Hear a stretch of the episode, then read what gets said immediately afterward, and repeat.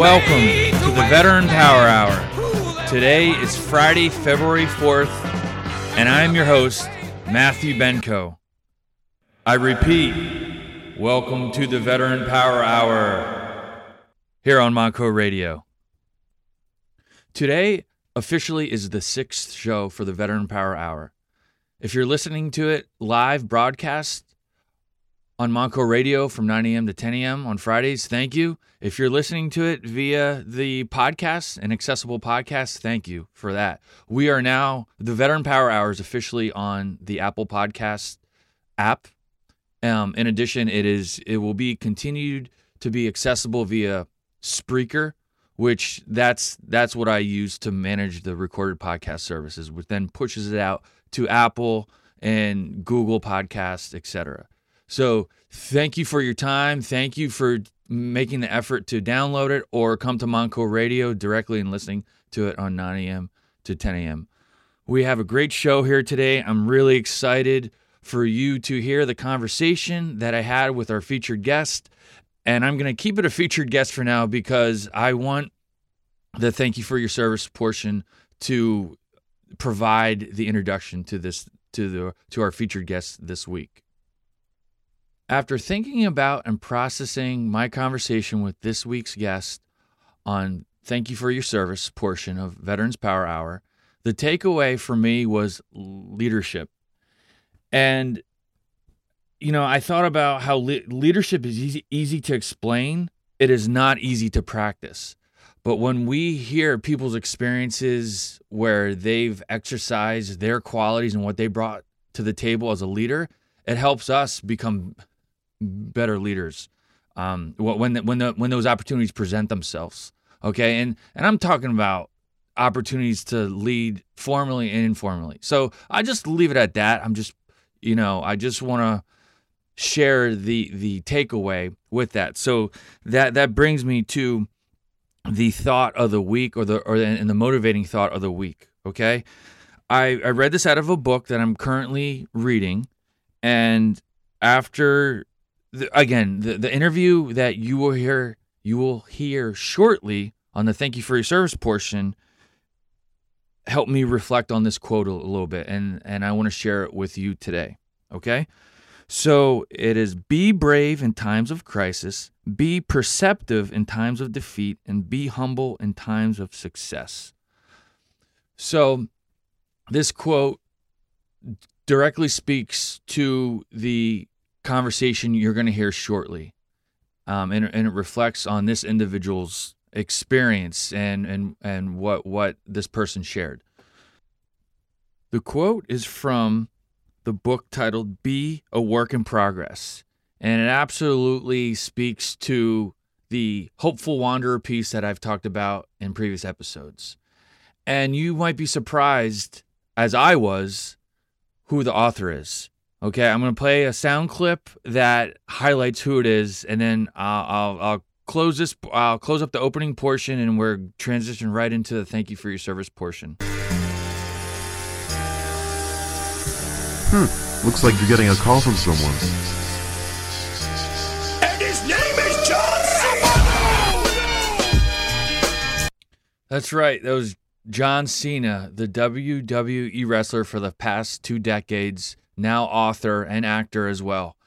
It just speaks to an individual's range that they have regardless of their profession and their their their their career background. The same speaks to veterans as well. Veterans have an incredible range whether they are aware of it or not. So that is why I shared that. And keep that in mind with the Veteran Power Hour and as we transition into the thank you for your service interview. Appreciate you being here. Thank you for your time, and I look forward to staying connected with you via the Veteran Power Hour. Thanks.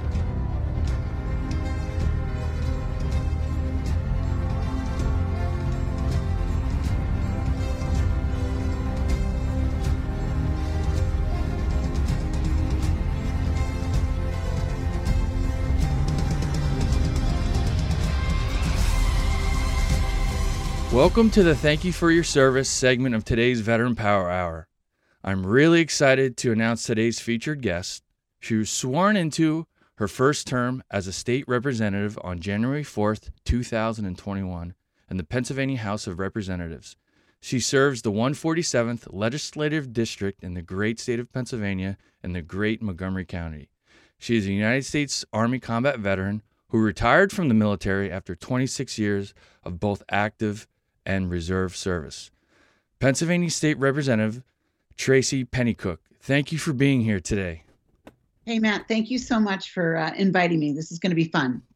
Oh well, when when you reached out to me and your office reached out to me, I, I couldn't tell you how excited I was to have you on the show for us to reconnect, but also just have you on the show because you have an amazing military background and what you're doing as as the Pennsylvania State Representative now for us. It's it's great. So we talked a little bit before the show before we we went um, actively recording, you know, um, and the thank you for your service portion represents uh, the portion of the show where we just highlight your your uh, your military service and talk about what it means to be a veteran because it is very dynamic. It's very unique to the individual, but there's also a lot of of shared experiences we have. So. Um, I just you're gonna hear me say thank you a lot today. So uh, thank you for being here, and we'll, we'll start off say, hey, you know, what, branch serves? We, we want to hear your story because your your bio is amazing, but it, it's always better when we hear it right from the right from the veteran themselves. So I started off enlisted. I enlisted in 1984 as a medic. Um, I was an EMT as a civilian. I, college wasn't for me. Didn't know what I wanted to do with my life joined the military and I loved it. I absolutely loved it. Um, but being enlisted was a little painful. You make no money. Um, I had a faulty enlistment, so I went from active duty to reserve status after a year and went back to school and earned my commission as a second lieutenant and went aviation and became a Black Hawk pilot. Oh. So that that was always my um, my dream job. I got a, uh, my dad won at a raffle a helicopter ride when I was nine. And that was just kind of like the, I don't know, that was just like the highlight of my life. I'm like, okay, this, this is really fun. This is really cool. So um, I became an aviator and I loved it every minute of the day. I would have paid the army to let me fly. Oh, wow. That, that, that's, that's really cool to, to have access to that and, and, and do that. Cause um, in my Air Force background, I'm, I'm, a career enlisted aviator, so I know exactly what what were you talking. I could relate absolutely to that. Um, well, what was the uh, what was the motivation at the time when when you enlisted? Um, then what, what what was the arm? What was the driving force there for for the army? I knew I needed some discipline and some structure, and I my brother was in ROTC. I just wasn't ready for that. I just kind of needed something to kind of give me some motivation to kind of get my ducks in a row and figure out what I wanted to do. And I love the structure of the military. I loved the um, known requirements, if you will. Um, it was just very structured, and I liked that. And I loved the challenge of being in the military. The physical part was easy. Of course, it's a lot easier when you're 18 than when you're, you know, in your 50s. But um, it was just easy and it was fun. And I loved the camaraderie. Um, I loved being in the um, medic course down in San Antonio, Texas. Um, I just I loved being in the service. I loved the challenge of it all.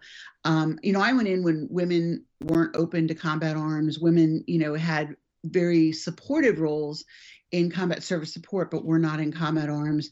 So it was always, I don't want to say I wanted to push the envelope, but I always wanted to push the envelope. I always wanted to be like, okay, yeah, mm-hmm, sure, that's the standard, but I think I'm gonna I'm gonna push that envelope. So um, I became a flight medic when there were a few female flight medics. Um, and I just loved it. I really did enjoy the challenge of it, and um, I don't know. I I just uh, I really needed that structure, and it really kind of put me on a path that I would have never in a million years dreamed of. That I would end up 26 years later. I was going to spend four years, be done, get on with my life, and 26 years later, I was like, okay, it's time to get on with my life.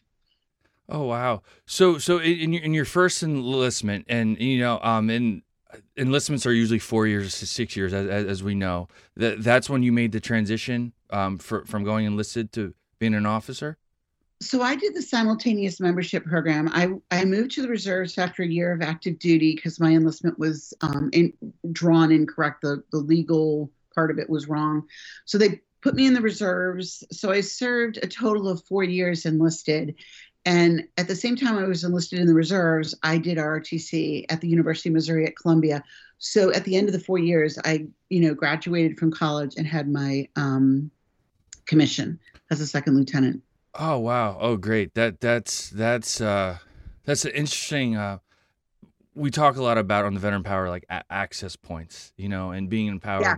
to, to to do that. So that. That's a great story because I I I I'm making an assumption here, but I think a lot of um, enlisted soldiers and, and enlisted across all branches of service may not be aware of that option. It, it's a great option. Um, I had taken a couple of college classes while I was on active duty, and it was hard. yeah. It was just hard to navigate, and and you know back then they didn't have online classes. You had to go to the you know on post um, classes. It just was difficult, and um, it just made sense to do the reserves while I was doing college. It helps financially, and um, it really worked for me. yeah. I enjoyed both, kind of both. You have the enlisted. I think any officer is a better officer when they've been enlisted first Yeah. because they kind of have that understanding, you know, and they also never do anything, you know. I always tell my, um, used to tell my soldiers, I'll never ask you to do anything I wouldn't do myself. So if that's folding blades till three in the morning, getting an aircraft ready to be shipped overseas, or, you know, taking your turn burning the uh, human waste from the latrine, Yeah. um, whatever it is, you got to do it because that's what a good leader does. They don't just leave the crap work to their soldiers. So um, I got a lot of um, street cred with my soldiers because they knew I had been there and they knew that I wasn't going to ask them to do anything that I wouldn't do myself. Yeah, it, it sounds like you know a quote that comes to mind w- when it comes to to leadership. A good leader knows the way, shows the way, and goes the way. You know, Right. and and, Right. and it sounds like and and th- those are the best leaders because they're they're They just are. talking about it; they're being about it. right and you know um, it's funny i i spent some time at the naval war college um, in my career and i went into the the cafeteria you know just to grab some breakfast and the entire room jumps to attention and i'm looking around i'm like oh there must be a general behind me Yeah. and then i realized that they were standing at attention for me i'm like whoa no no no no no Yeah, no, no, no. I am a nobody. You need to be eating your breakfast. You're the biggest resource we have is our our enlisted soldiers. We cannot do anything without our soldiers and taking care of them first is the only way to go. You you got to make sure they're well cared for. Um, you know, best equipment, best food, best resources. Their families are taken care of. That's what a good leader does. And um, I, I think some of that archaic, um, you know, being fed by an enlisted soldier when you're in, on a navy ship and some of that stuff is nuts um, and that's just not how i roll but i guess it's it was good in its time but that time has passed yeah. Kate, Kate, can you talk a little? Thanks for sharing that because that it's it's really it's always good to hear the the perspective fr- fr- from a leader who has that experience because it, it is empowering because it it helps shape the next generation of leaders as as well. You know, not Yeah. just talking about it, but you know, having that example to to, to model themselves after. Um, um, Kate, can you talk a little bit about your what what we like to do here? What we really like to talk about the, the, details of the MOS training and you know of, of of the training you had. So from being a flight medic to all the way up to being a uh, Black Hawk pilot. What what were the training bases you went to? What was that like? How, how, did it go? How was your training? You know, initially you talked about how your training as um, um, enlisted was, but how did that change when you became an officer? And wh- what was your perspective with that? And what what bases were you at? What parts of the country? so enlisted you know it's um, be here at a certain time. You're living in the barracks. You've got a sergeant who's kind of running your life your platoon. When you're a lieutenant and you show up to flight school which is at fort rucker you're like on your own. Like Yeah, you're showing up for formation. You're showing up for class. You have a class leader who kind of manages things but on the weekends you're free. Now back then you went to class with warrant officer candidates who were under the thumb of drill sergeants and you know having to stay in the barracks whatever. Um, but lieutenants kind of ran their own schedule. You studied on the weekends on the beach in you know eglin air force base destin florida. And uh, you know you you went to the O club on a friday night and talked about how you defied death that week and with all the other lieutenants. And it was uh, very much a party atmosphere very much a i mean you work hard but you play hard um, you start off with you know basic flight um, information and learning classroom stuff before you even get in the cockpit. And then you get in the cockpit and you've got to learn all the switchology and you've got to be able to do it blindfolded and you have to be able to, you know, navigate um, the map. You have to be able to um, handle your whiz wheel, figuring out, um, you know, the efficiencies of your engines and all that is in the background while you're mm-hmm. trying to figure out okay, I've got a collective, I've got a cyclic, how do I make this work? Um, so there's some tense moments in the beginning. You know, they take you to this ridiculously huge field um, when you're trying to learn how to hover, and you think, oh, I've got this. And then yeah. you're starting to rock front and back, and it's just a disaster. And then at the end of flight school, you know, you literally can hover with the trees four inches away from your blade, and you're not hitting the tree at all. And um, to see the progression is so much fun, but it's tough. It is, um, it's not easy. Um, it requires a, tremendous amount of math, a tremendous amount of studying, but the, everyone's there to help you out. I mean, it's very much a cooperate and graduate kind of attitude. You have a stick buddy, and if your stick buddy's, you know, not pulling his weight, boy, those are tough conversations, dude. Yeah. you know, you, you gotta you gotta pull your weight and make sure you know the the um desktop questions and you know you got to be able to ready to answer anything. You're not just sitting in the back sleeping. So yeah. it's a lot of fun though. It really is. Oh wow. Oh that's that's great. And and i know like becoming an aviator and a pilot you know just aviation in general it's one of the longer from start to finish uh it is. It's training and I was going to ask you, so how, how, long was training from like start to finish? So, so well, uh, um, the, the, flight medic school, how, how, long was training for you with that? So, flight medic school was four months. Okay. And it was great. I mean, I had already become a certified EMT, and it's basically just um, the military's version of an EMT course. And then the flight medic portion um, was just an additional, I think it was an additional four weeks. Um, and I don't even think they do it anymore. But um, that was a lot of fun. Just just even to be close to aviation at that point was a lot of fun. Um, and those medevac pilots are amazing. And I've yeah. never been a medevac pilot, but they they just do it all. In bad weather, um, when you're getting a medevac call, you're going out in the in the soup, if you will, and, yeah. and picking something up. So um, it I, I want to say it was an additional four weeks. Um, it was a long time ago, and um, and then flight school is over a year. So you moved down to Fort Rucker. Your whole life is at Fort Rucker, um, and I did my black audition at Fort Rucker as well. So it was pre-graduation. You you finish um, your basic, your instruments, um, your air combat tactics, and then you go go to your, you know, whether you're um, flying Apaches, whether you're flying Blackhawks, 58s, Chinooks, that's you would go to your transition school um, right there, and then you'd all come back together and graduate as a class. So um, you leave flight school with like 100 hours, which isn't much, but yeah. then you get back to your unit, and then you know the real training starts. So that's yeah. kind of the tough part. So how, how many? I mean, you just referenced, you know, you got hundred hours coming out of flight school, um, out of Fort Rucker. How many hours over over your twenty six year period have did did you have? I have, I have thirty three hundred hours. Oh wow. Okay. Yeah, that's. I know, which is kind of crazy, but in the reserves, you fly a lot. Yeah. I mean, we do a lot of active duty missions, um, and you fly a lot, which is great. As you get up in rank, obviously, you don't get to fly as much unless you're smart and bring your flight gear to Afghanistan, and then you find a buddy that you went to flight school with who's a battalion commander, and he lets you jump in and it sounds like give one his some rest, but you know how that goes. Uh, it know. sounds like you're speaking from experience. Oh, yeah, maybe. sounds like I was. That's anything to fly. I I don't I don't fly a desk well. I don't like doing staff work.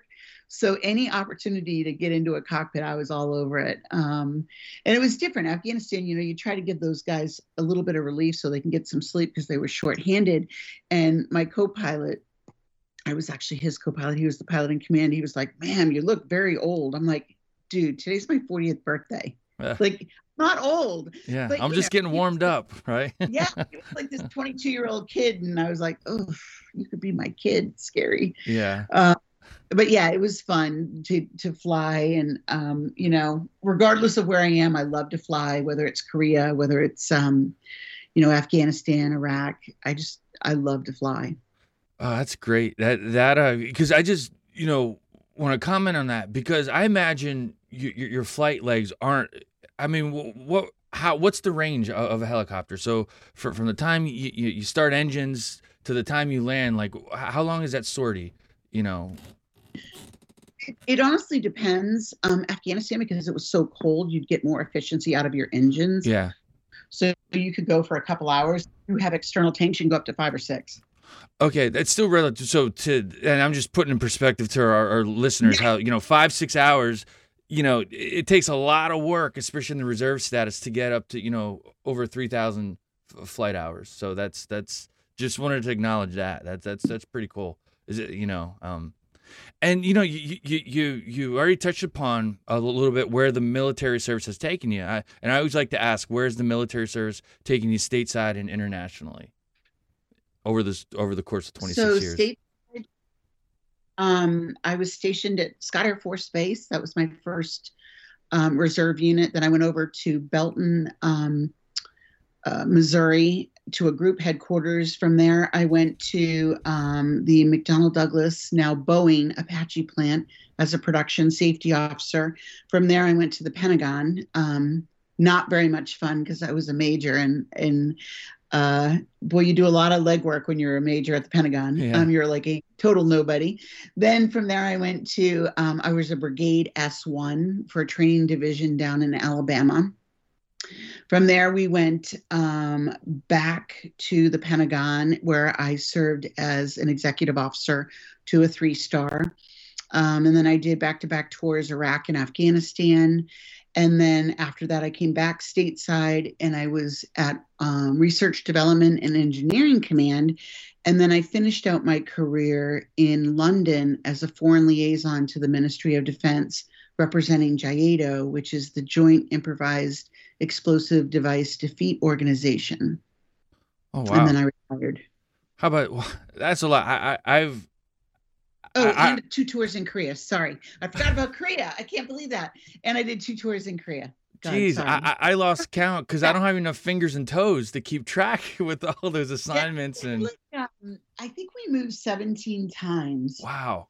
My husband was active duty, and um, when we moved back to Pennsylvania, I threw away every box. Like if like the coffee pot, you know how you save the Yeah. box because you move. Yeah. I threw them all away because I'm never moving again. Ever. Wow, seventeen times. Like I, I was, you know, Joe was like, I'm trying to keep up. I've ran out of, uh, you know, Yeah, fingers it- and toes to to, and I to keep track. Korea. Out of all that, I forgot Korea. Oh So, yeah. wow, w- was that a um um what what what base was it at at over in Korea? So I did two tours in Korea. I did Songnam, where I was the commandant of a base camp for Special Operations Command, and then I was a um, liaison, aviation liaison officer in um, uh, Songnam, and then the other one was in um, Seoul.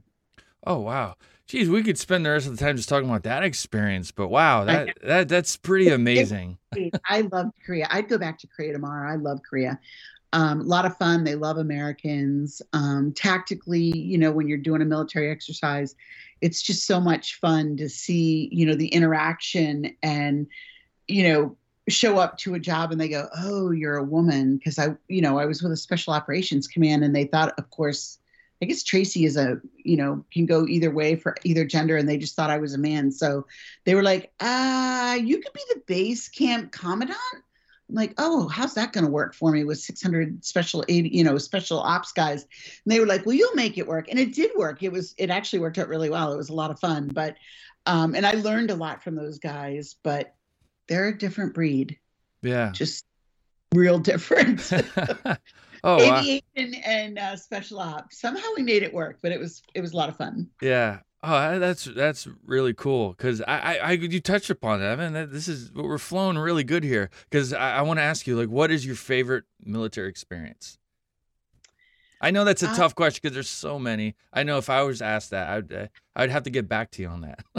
I'd have to think about that. what? I have to tell you, I think my favorite experience was in the UK. I was a foreign liaison, and the UK had two prime ministers that I worked with. The first was Gordon Brown, and the second was David Cameron. And I would be expected to go from the Ministry of Defense to 10 Downing Street to brief on current you know issues whether it be downrange in iraq and afghanistan whether it be um, in the four eyes community whatever. And Gordon Brown was very difficult and very kind of dismissive, but David Cameron was a rock star. He was just so nice and so easy to work with. And he had called me over. It was late in the day, like 4:30 or 5. And, you know, we're talking and it's getting to be six. And I'm like, oh my God, I'm really hungry. And I'm thinking that in my head. And he's like, I am so sorry. I haven't offered you anything. And it's, you know, it's tea time. Would you like something? I'm like, I can't have the prime minister make me a sandwich. I'm like, no, no, no, no, Oh, wow. no, I'm, I'm, I'm good. Like, he's like, no, let's just go get something to eat. I'm like, really? Like, this is so weird. You're so normal. Yeah. Um, just the pomp and circumstance of the UK was a lot of fun. yeah. Um, the UK is so different in the way they their military operates and they know each other because they're obviously a much much smaller and they know each other from sandhurst all the way through their careers and they interface because they're it's a regimental system um, so showing up as a woman they again thought i was man which i seem to get that a lot. Um, and it was fun because it was surprising. They were like oh yeah you're a woman. Okay. Why is that a problem? Um, and the next day i found out it was a problem because they all would come in it's open floor plan. No one has a cubby or even a wall around their desk. And everyone comes in and changes at their wall lockers which are on the outskirt on the outer edge of the office. So they're all shucking down but they're all men. And now i'm there and i'm like okay i don't care. Yeah. like you know i i have a son i have a husband whatever. Um and they were all uncomfortable so i got little placards like hey more sit-ups. Hey you're you are doing fine. And they were like oh we thought we'd bother you. I'm like no um you don't bother me whatever. Um but they it was funny how their system is so different. Like we'd go for lunch every day and they would have a, a pint of beer at lunch. Well i can't drink two pints of beer at lunch and function. Yeah. so it was really weird, but after a while, you get used to going to lunch, and that's when you get a lot of work done. And you know they have tea time, and when it's your turn, you better be bringing the cookies. They call them biscuits, and they don't care what rank you are. If it's your time, you do it. And it was a lot of fun. It, they were just very easy to work with, um, very much um, partners in the war on terror in Afghanistan and Iraq. Um, had a lot of good experiences from Northern Ireland to share. Um, and it was a good partnership, a really great experience to see their dedication um, to solving roadside bombs and to hunting the terrorists, a lot of whom lived in their own country, Oh wow. which was for them. They have a huge um, radical um, Islamic um, citizen in right in London. yeah. So it was tough, but they they are great to work with, great fun. Um, you know, if you are okay with drinking beer at lunch. Yeah. That that sounds pretty. I, th- I think I could get used to that.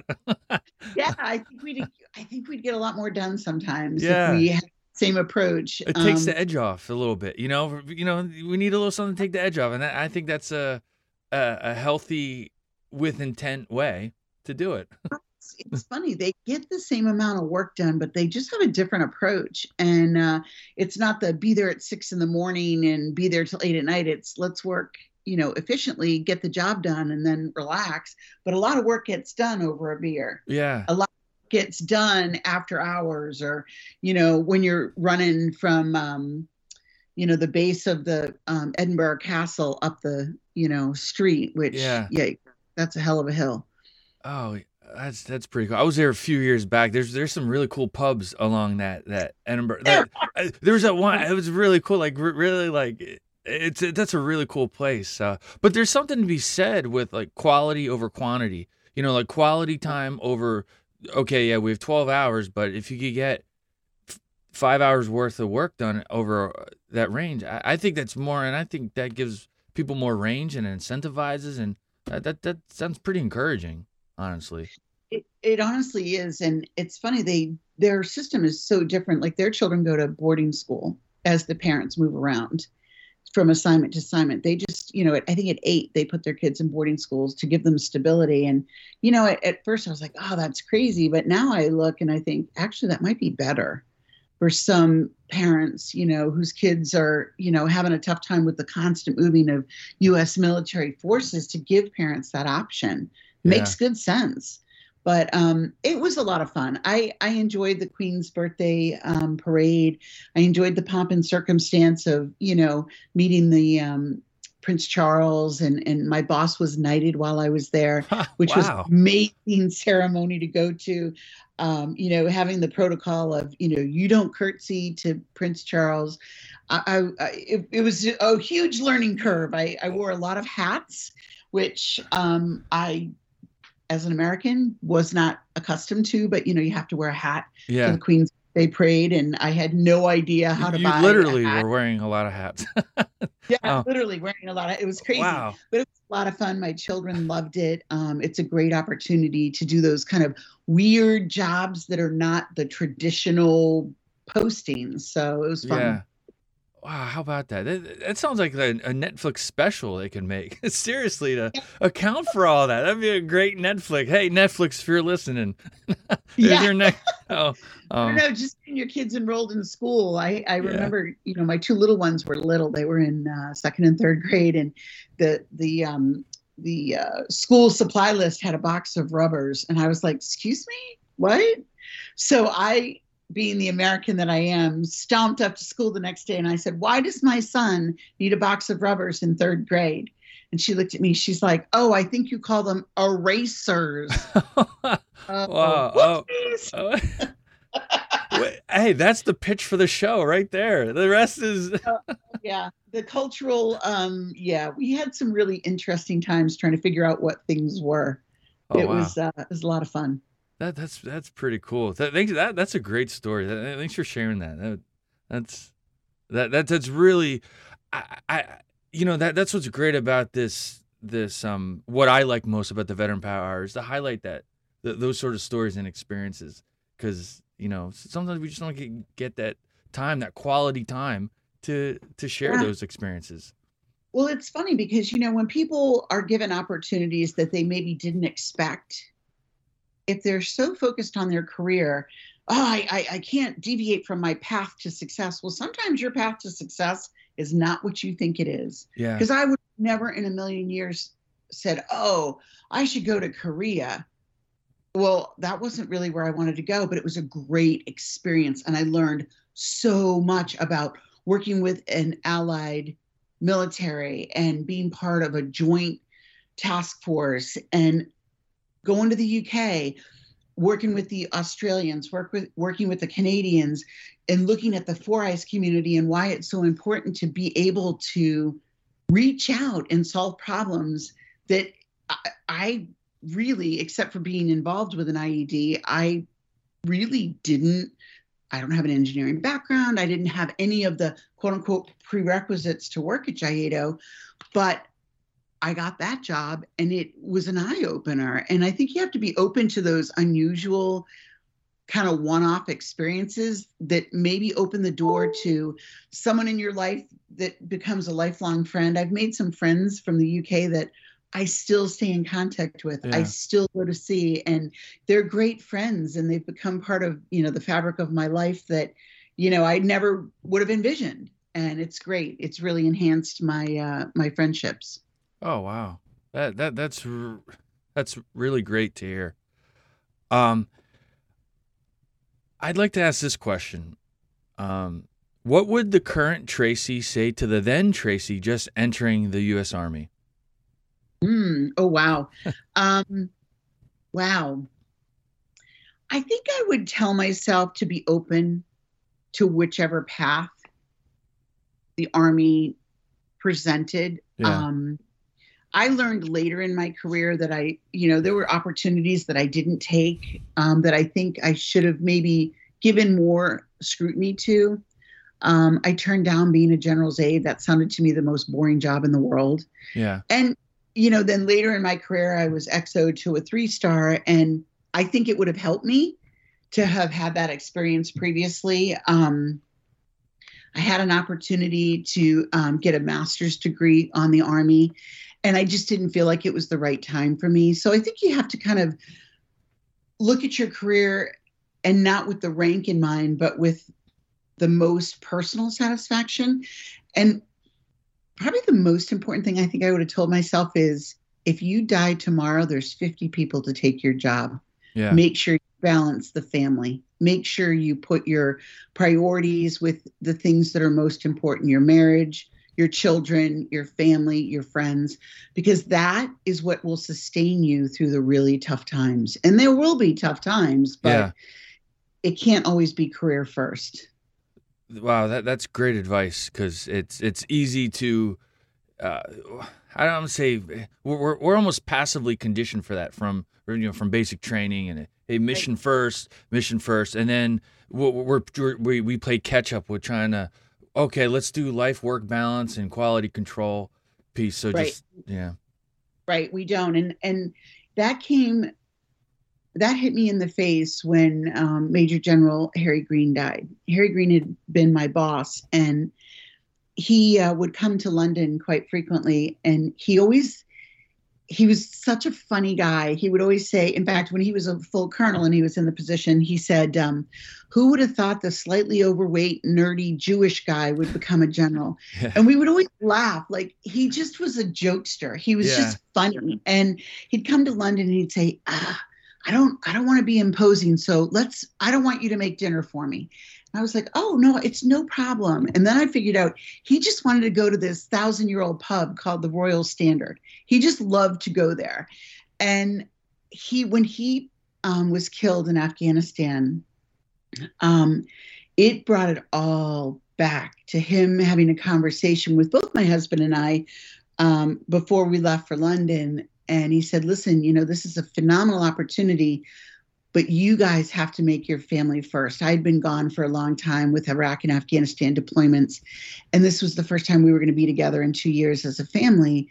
And he really said, Look, enjoy the assignment, but make sure you put your family first yeah his words when he was killed came ringing back in my head and um so we've always even now i always try to you know carve that time out for my family and if that means that my grandkids come with me to the farm show and watch me milk a cow very poorly then they go to the farm Yeah. show and laugh at gigi trying to figure out how to milk a cow oh wow so it is about balance but it's Yeah. about your family first um, more great advice. Uh, It's it's so uh, encouraging and ref- refreshing to to hear that because it's. I think that's why every branch of service and corporations, you name any, any organization, any structure has core values, right? And then you know we we have to be reminded of it because life can just throw a lot out of us, and it helps us ground us out. So having these these these conversations and these reminders directly from experience puts it really into perspective of how important that is. So. it really does yeah i agree Thank- Um, so I- I'd like to transition to, uh, you know, you know the great things you, you're doing as a Pennsylvania state representative. So how did Tracy Pennycuick become the PA state representative of the 147th legislative district in the Pennsylvania House of Representatives? So Marcy Toepel was the was the representative, and she was retiring. And I was asked um, to throw my name into the ring, and I I will be the first one to tell you I'm not a politician. I'm not that polished um, political type, and everyone who I talked to said that's why we want you to run because you're not there for the long haul you're not there for the retirement you're not there to you know get all the perks you're Yeah. going to get stuff done and so i ran and i won and um, i focused my attention on veterans issues because that's where my heart lies Yeah. um, i veterans is a very sexy word everyone throws it around but I don't see substantive change in the veteran community to make veterans' lives better. And that's what I want to do is make veterans the priority, um, both in funding and in programs, and so that they can live their best lives. And they have all the tools at their disposal to do that. W- Wow. That, that that's as a veteran myself, that that's very encouraging to hear and um, refreshing to hear. Um, because it, it does, yeah, word does get thrown a lot. Yeah, oh, well, we're veteran friendly, or we're veteran this. Well, substantiate that. Th- you know, um, last in last week's episode, I was like, "Well done is better than well said" by Ben Franklin, right? You know, it's like, hey, okay, that's great. You're you're you're veteran friendly. So so hearing about that and and, and you representing the 147th legislative district, you know, speaks to you know putting that sort of words into fruition, right? So, wh- what are some of the veteran legislations you are working on? To share us a little bit, because honestly, I'll be honest with you, I, I have a general conceptualization of what a state representative does. I mean, we, we, we we access the information and we, we hear, but wh- what are some of the behind the scenes stuff? Can you talk a little bit about that and to, to highlight to some of that? Because that would be great to hear. So I'm on the Veterans um, Committee, and I'll give you a rundown of some of the bills I'm working on. And the first one is a little controversial, but I'm 180% behind it. It's the public health benefits of the Psilocybin Act. And what this would allow is a clinical trial of psilocybin, also known as magic mushrooms, for the treatment of combat veterans with PTSD or medical, or I'm sorry, military sexual trauma. Okay. And Texas has passed this bill and they are in the clinical trial phase now with Baylor. And it is unbelievable the success they've had. Four or five doses of microdosing of the psilocybin in the controlled environment under the care of a therapist and a doctor. And these combat veterans, um, all of them right now are special ops, are coming out completely symptom free of PTSD. And that to me is a game changer. And we Yeah. owe it to our veterans to try new treatments. The VA, um, I don't know why the federal government is so kind of anti, but in order to get the funding, we have to have a law in place. So we're working on that. That should come out in March in committee and then be on the floor in April. The, the other, um, we, I just had a resolution that came um, out of committee and it establishes a task force on women's veterans health care. And that's important in Pennsylvania because we have 71,000 female veterans. Wow. And we're not hitting the mark on providing them with adequate health care, basic stuff Yeah. um, OBGYN services, infertility treatment, family planning, um, cancer screenings, mammograms, pap smears, you know, having their own clinics so that they don't have to walk into a clinic if they're victims of military sexual trauma yeah. with a room for male veterans. Um, so what that will do is that will once we've done the study, and the study is only an eight-month study, um, it will give us the ammunition to go back to the federal government and say our 71,000 female veterans do not have adequate resources or access to adequate resources for their health care. We need you to fund more of that, which is really important. Um, I'm modifying the disabled veterans real estate tax exemption. Mhm. Um, and it will be a constitutional amendment and it will open up the um, real estate tax exemption to those that are missing in action and presumed dead or those that have died but were presumed or rated at 100%. So it just gives, it opens up more um, opportunity for veterans surviving spouses to be in that um, veteran tax exemption um, classification, if you will. That will be on the ballot, I believe. It has to go through the House twice, so it'll be on next year's Okay. primary. And then the last bill I'm well, actually, there's two more bills that I'm working on. One is the re um, clarification is probably the best word for Act 66, which is the um, funding for VSOs within the Commonwealth, and that will just change the reporting requirements. And then the other one is reforming the Veterans Commission.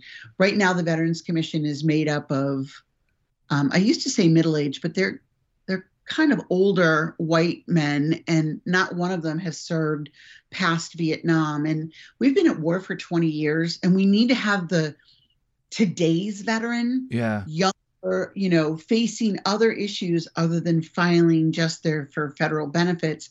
We've got homelessness, we have underemployment, unemployment.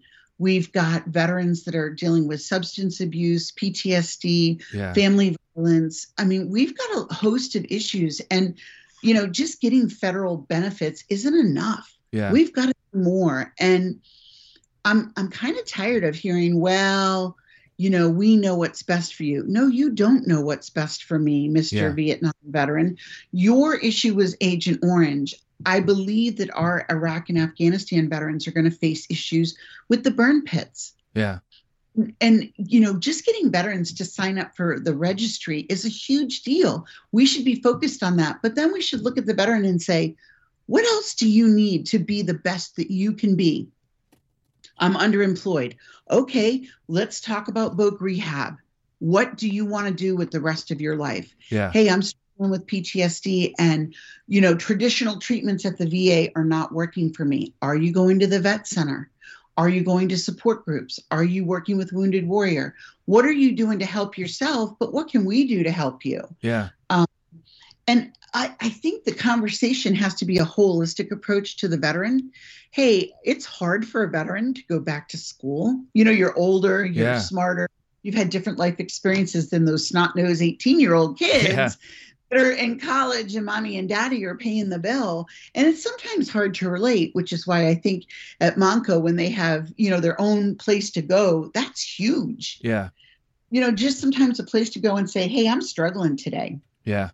and you know getting maybe they need a service dog you know i just retired my service dog after eight years and i don't want another service dog because she still works for me at night and that's when i need her but during the day her hip bothers her so she can't Yeah. keep up with me. So she lays on her bed and you know chews on her bone and lives her best life. But i think we need to get better about saying is there something we can do to help? Is there more that we can be doing to help you as the veteran? Small do you need help navigating the small business loan world to start your own business? Do you not like people? I don't know. I mean some veterans don't like to deal with the public. Maybe they need to be an accountant and you know i don't Yeah. know whatever works for you but i can tell you um, there's times that i i struggle with my ptsd and i have a really good plan in place to cope with that and my family is very supportive but sometimes you have to have that conversation with someone outside of your family and say Yeah. i'm having a tough time you know maybe i need some help so i just think we need to look as a society at the veteran as a whole and as an individual and not label them one size fits all because veterans come in all different packages and all different sizes and we need to you know treat them as individuals and help them be the best they can be That's great information. I, I, I love how you said, you know, there isn't a one size fits all because, you know, the veteran experience, whether we serve 26 years or it's it's a veteran who served four years, right? That there's a range of experiences we have, and I always like to use my my saying here is access and accountability. You know, we we want to give access points to veterans because there is an overwhelming um, amount of information out there and and I, I'm fortunate to be in the position at the Veteran Resource Center to help individuals sort through that and make sense of it, so they could customize and build their customized toolbox. But I've learned over the years in a variety of, uh, of positions is to take the time to listen to understand instead of listen to respond. And I, I think you know I've seen that in a variety of different organizations where okay, I hear you're saying, but this, you know, th- there's a response versus a supportive sort of dialogue that that should and needs to take place. And I think, and I've seen it. Some veterans just like tap out, say the the, the heck with it. But you know, if you're one of those veterans listening, know that there's other, you know, Montgomery County. I mean, we're focused on Montgomery County here and resources. There's a lot of great resources here to help sort through that, so you don't get lost in translation because um, because of the the varying degrees of of, of, of issues. You know, so everything you said is again everything you're sharing today is incredibly encouraging and, motivating and reinforcing a lot of things that are in progress, but also identifying what we could do better as a whole. And we should never stop, in my opinion. You know. You know, it's funny. Someone um, mentioned to me a couple weeks ago, oh, veterans are almost like a special class. Yes, they are. Yeah. And they should be at the forefront of every program. And we were talking about the lottery and how the, you know, a Pennsylvania lottery helps seniors. I said, well, within that senior group, there are senior veterans that should be put to the front of the line. And they all thought it was a foreign concept. And I said, well, were you an 18 year old that didn't raise their hand but were called to Vietnam? Yeah. And people forget that. People forget that Vietnam, Korea, you weren't volunteering. You were being told to go. Yeah. You were being told that, hey, you thought you were going to college or you thought you were going to start a business. You're going to war. Yeah. And that I think gets lost in the translation. And while we do have a volunteer force now, um, five and six combat tours is kind of the norm. Yeah. And it got to the point where you may have volunteered for the military, but you were still solving issues from your last deployment, and then you were starting your next deployment. So I think we do need to make veterans the number one priority. Um, they are the best and the brightest that we have. Um, and people, I've had more than one person say, "Oh, you know, my choices were jail or or the army, Yeah. and I chose the army. How can I be the best and brightest?" Well, you know what? no matter how you get to the service, the fact that you were honorably discharged just means that you are the best and the brightest. You served your country and you are less than 1% of the general population. So you are the best of the best. End of statement. I, I refuse to let anyone tell me differently because I think it's really important that those young kids, because obviously I'm not that young, um, they are. I mean, who in their right mind at 18 ever says, "Oh wow, I really want to go to war." I mean, that just isn't what you Yeah. think. But we've got a lot of young, brave men and women that step up and do their job, and they don't expect any accolades. They they just move out, get it done, and when they come back, we owe them every debt of gratitude for that sacrifice. Um, whether it be time, whether it be a limb, whether it be PTSD, they all leave something behind on the battlefield. Um, you never come home the same person. Um, even between deployments, I don't think you come home the same person. you know and and I, i've i've heard this sayings like yeah i i, I left the war but, but the battle really began when i got home you know and and you know and you know i say this like half jokingly but a, a lot of these veterans have more combat deployments than tom brady has super bowl rings you know? And, and you know that's it's it's it's true and it's like wow and it's and so some of these combat especially the army i mean army was 15 months a tour. That's a long time. That that is significant. You know, and tours usually go from four months to all the way up to fifteen months, and you you, compound that by multiple um, tours. Um, Yeah. Um, and it, it just gets challenging. It compounds, and then it almost it seems like you get lost in translation. It's like, well, yeah, I had this tour like four years ago, but I had similar inch, and it just gets it gets challenging. You know, it- you know, Very challenging, and it's hard to maintain marriages and relationships with children, and it's hard to connect. And I mean, and and listen, technology has helped us tremendously with FaceTime and you know Zoom calls, but still, it's really hard on families, and it's hard on marriages, and so that alone is a reason for veterans to be our number one priority. Yeah.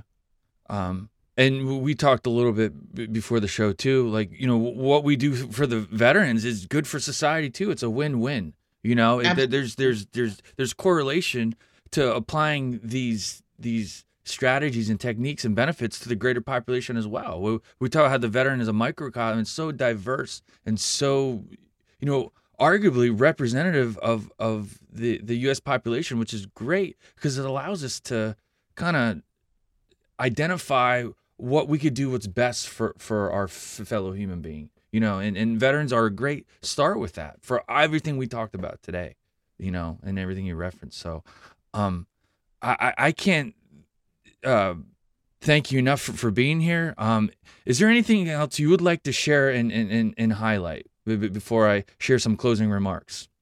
Yeah you know the i think the the thing that i would like to leave um, this very great conversation with is if you're a veteran follow your heart follow your dream. You got one life live it to its fullest extent. And and if you're struggling reach out. Um, if if you're not at your where your optimum is reach out. There's so many resources. And if someday you're just having a tough day, you just have to say to a fellow veteran or someone else that really cares about you, I'm having a tough day. There's nothing wrong with saying that. There's nothing wrong with um, expressing that and, and letting your guard down. it, that's so important to just to take that just the acknowledgement piece is the most critical important step in that. Just acknowledge hey i'm having a tough day. Now where do i go from here? That- that's that's challenging in and of itself but at least it's a start. So Yep. yes that th- th- th- thank you for that. And um Representative Pennycuick, thank you for being here today. It has been quite the honor and privilege to have you on the Veteran Power Hour. I really, I, I sincerely appreciate you trusting me and coming on to support the Veteran Power Hour. And and you know, like I said, I was going to say thank you a lot. Thank you for your military service that has helped protect our great freedoms, and thank you for your continued service to preserve and enhance these great freedoms. This has truly been a privilege and an honor. Um, and in closing, I always ask my guests to dedicate a song to the Veteran Power Hour and to talk about the the significance of the song. And you know, I'll start playing it once you know once we have some closing remarks here. So um, I picked Lee Greenwood, and I'll tell you why I picked that song. That was the first song I heard when I stepped foot in um, Maine, coming back from Desert Storm. Well, on that note, we're gonna play it. And I appreciate this, Tracy. This is an amazing opportunity, and take care. Thanks.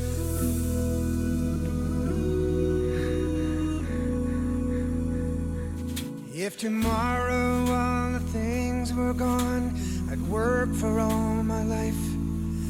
And I had to start again with just my children and my wife. Thank my lucky stars to be living here today. Where the flag still stands for freedom, and they can't take that away.